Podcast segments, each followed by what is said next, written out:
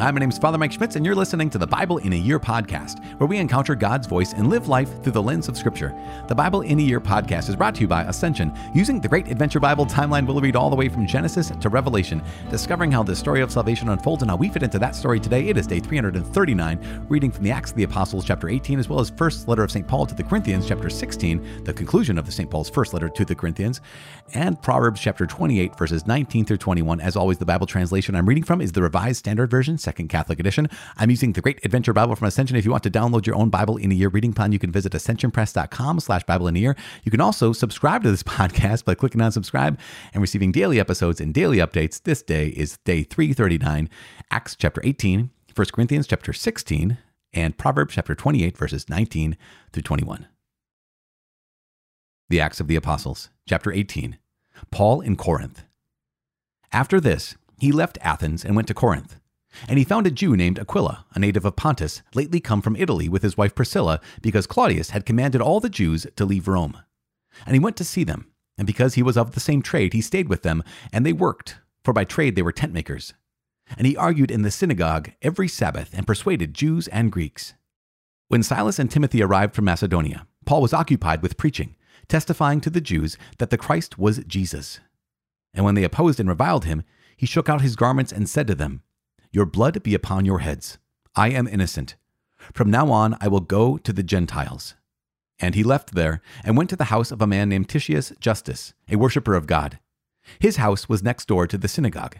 Crispus, the ruler of the synagogue, believed in the Lord together with all his household, and many of the Corinthians, hearing Paul, believed and were baptized. And the Lord said to Paul one night in a vision, Do not be afraid, but speak, and do not be silent, for I am with you and no man shall attack you to harm you, for I have many people in this city. And he stayed a year and six months, teaching the word of God among them. But when Gallio was proconsul of Achaia, the Jews made a united attack upon Paul and brought him before the tribunal, saying, This man is persuading men to worship God contrary to the law. But when Paul was about to open his mouth, Gallio said to the Jews, If it were a matter of wrongdoing or vicious crime, I should have reason to bear with you, O Jews.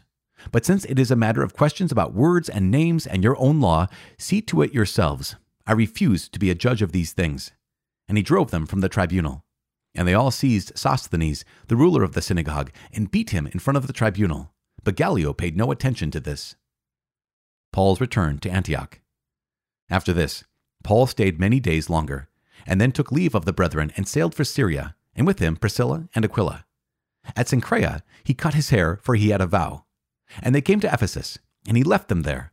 But he himself went into the synagogue and argued with the Jews.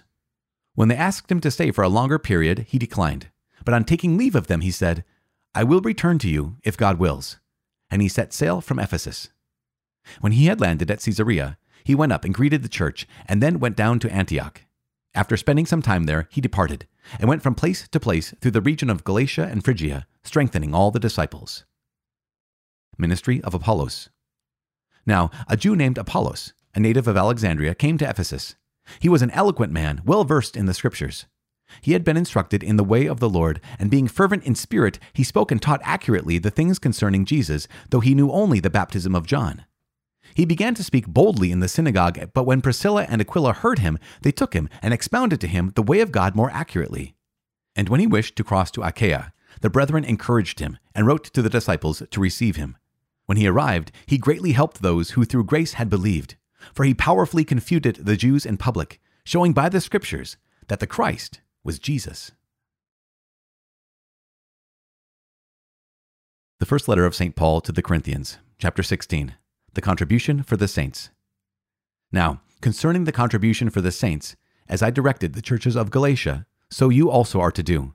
On the first day of every week, each of you is to put something aside and store it up, as he may prosper, so that contributions need not be made when I come. And when I arrive, I will send those whom you accredit by letter to carry your gift to Jerusalem. If it seems advisable that I should go also, they will accompany me. Plans for travel. I will visit you after passing through Macedonia, for I intend to pass through Macedonia. And perhaps I will stay with you or even spend the winter, so that you may speed me on my journey wherever I go. For I do not want to see you now just in passing.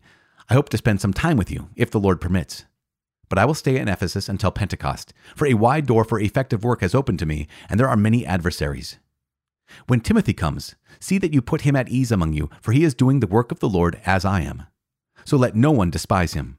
Speed him on his way in peace, that he may return to me, for I am expecting him with the brethren. As for our brother Apollos, I strongly urged him to visit you with the other brethren, but it was not at all his will to come now. He will come when he has opportunity.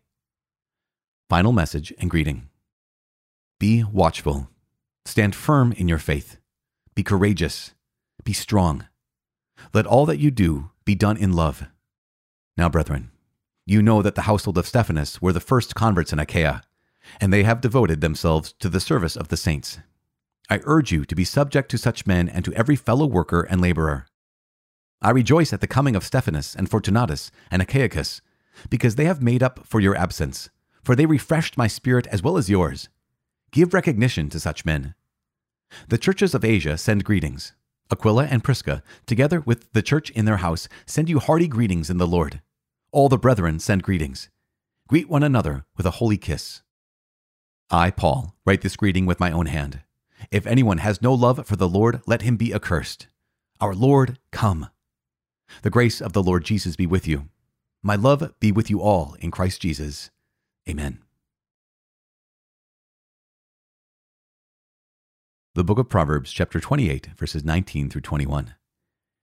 He who tills his land will have plenty of bread, but he who follows worthless pursuits will have plenty of poverty. A faithful man will abound with blessings, but he who hastens to be rich will not go unpunished. To show partiality is not good, but for a piece of bread a man will do wrong. Father in heaven, we give you praise and glory. We thank you so much. Thank you for your word. Thank you for sharing your wisdom with us. And thank you, Lord God, for all these people. We keep hearing these stories of these men and women who spread your word, these stories of these men and women who laid down their lives, these stories of these men and women who are willing to expose themselves to argumentation and to derision and to being mocked and to being killed for the opportunity to share your goodness, your truth, your love, your hope to the world. Lord, help us to be these kind of people. Help us to be these, this kind of men and women. Help us to belong to you more and more fully every day. In Jesus' name we pray. Amen. In the name of the Father and of the Son and of the Holy Spirit. Amen. Kind of a shorter reading today. We have, um, well, let's start with Proverbs because there's something so insightful. I mean, obviously, God's word is always insightful. I think I probably always say that. But the last verse we read today is Proverbs chapter 28, verse 21.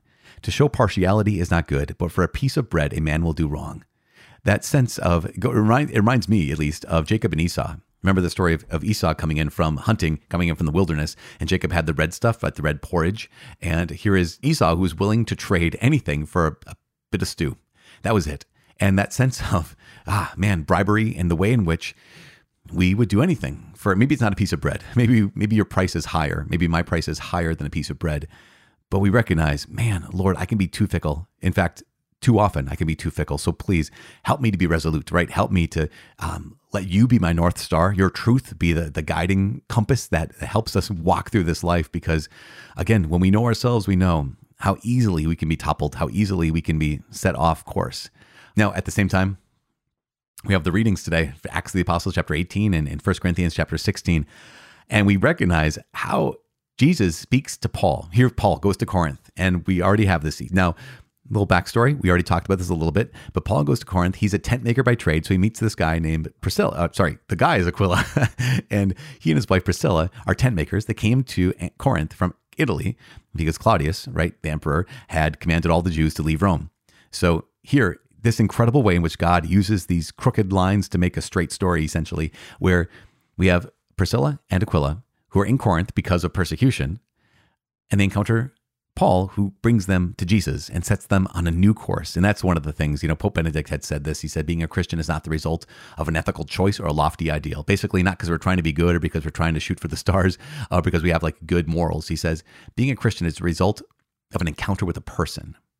And that, that encounter with a person gives one's life a new horizon and sets it in a decisive direction. And you have this right here where Aquila and Priscilla who are in Corinth because of exile, and they encounter Paul, and that encounter of Jesus through Paul radically transforms their lives. It's it's it's it's remarkable because from now on, Aquila and Priscilla are going to be missionaries themselves. They're going to be evangelists themselves. They're going to preach the gospel and not just make tents in Corinth. They're going to go all over the place.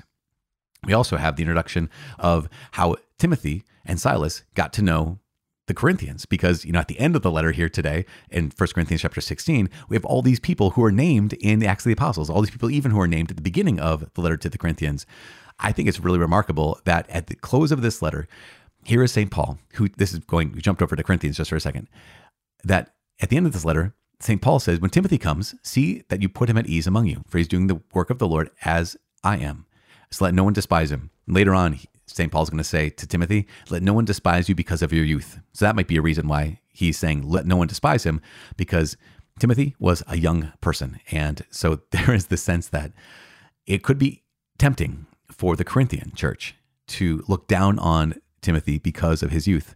And yet, here, Paul says, let no one despise him. And later, when Paul writes to Timothy, he says, let no one despise you because of your youth. And so there's something there that's just so powerful and beautiful. You realize these people were very close to each other. They knew each other. They worked together. Not only that, but in Acts of the Apostles today, we encounter Apollos and we get a little bit of his backstory. Here's Apollos, who is a convert, and Apollos, who is eloquent, and Apollos, who is well spoken, right? And he spoke accurately about the Lord Jesus, but he only had the baptism of John. So then what happens? He gets taught, and this is so incredibly important. When he gets taught by Priscilla and Aquila, he changes. So there's this thing called docility. Docility, sometimes we can think of docility as a bad word because it seems like, oh, you're so docile, you're just kind of, you know, passive. It's not. That's not what docility means. Docility means I'm open to being taught. If I'm docile, I'm open to being taught.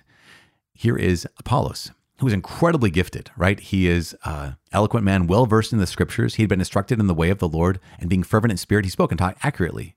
And then he gets corrected. And what happens? He gets corrected. he, he lets himself be taught. And it goes on to say, I mean, just, it's incredible that when we're open to being taught, when we're open to being corrected, God can do incredible things with us. Now, maybe when a person's really talented, they're less open to being corrected. But if a person is talented, gifted, skilled, and open to being corrected, open to being taught, that means there's no limit, really. It's almost like in the same way or similar to grace, that it's one thing to be blessed by the Lord. It's another thing to allow Him to, to bless abundantly with His grace every aspect of our lives. I think sometimes a lot of us are tempted to only let God bless part of our lives. God, this is the part of my life you can bless because it belongs to you, but these other parts of my life belong to me. And so, I mean, yeah, go ahead and bless them, but not like don't use them as well. And of course, that is that's a trap. Don't do that. But here is Apollos, who was incredibly blessed and then even further blessed because he allowed himself to be corrected, allowed himself to be taught. Now, remember at the beginning of the First Corinthians, Paul says that there's factions. Some saying I belong to Paul, some I belong to Apollos, some belong, I belong to Kepha. And yet here, Paul is commending to the Corinthians, hey, receive Apollos. You know, as for our brother Apollos, I strongly encouraged, urged him to visit you. Like, you know, it would be one thing if Paul was threatened by this division, if Paul was threatened by the factions, he would say, Yeah, Apollos, you stay away. This is these are my folks. And I, I don't want you to kind of try to win them to your side. Instead, he says, No, no, no. At the very end of this letter, I urged, I strongly urged him to visit you with the other brethren. He says, but it was not at all his will to come now. Now, that could mean it was not Apollos' will. It also could mean that it was not the Father's will, I mean that was not God's will for him. But here is St. Paul concluding this, these words with words that echo Acts 18. Now, I'm sorry, I'm going back and forth, right, between Acts and Corinthians. And I apologize if that's one of those things that you're like, this is so confusing, Father. Like, why are you doing this?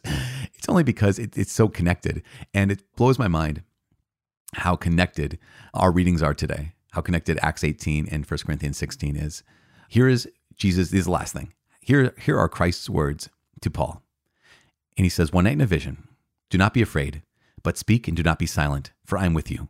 And no man shall attack you to harm you, for I have many people in this city. Now, Paul, ultimately, of course, we also many times was attacked, but he was told by Jesus Christ to be strong, to be courageous, to be bold, to not be afraid. And what does Paul say at the end of this letter to the Corinthians? He says, Be watchful, stand firm in your faith, be courageous, be strong. Let all that you do be done in love. What an incredible gift. Paul receives from the Lord these words Do not be afraid, move forward, have confidence in me. And then Paul is able to then say to the people, the people he loves, the same things.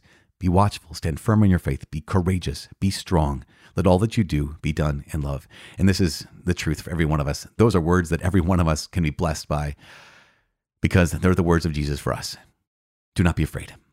Walk in courage. Walk in faith. Let everything you do be done in love. Easier said than done. So we just pray. We ask God for His grace to be able to live that way, to be that kind of person, be that kind of people. And I want to be that kind of person. And I know you want to be that kind of person as well. That's why I'm praying for you. And please, please pray for me. My name is Father Mike. I cannot wait to see you tomorrow. God bless.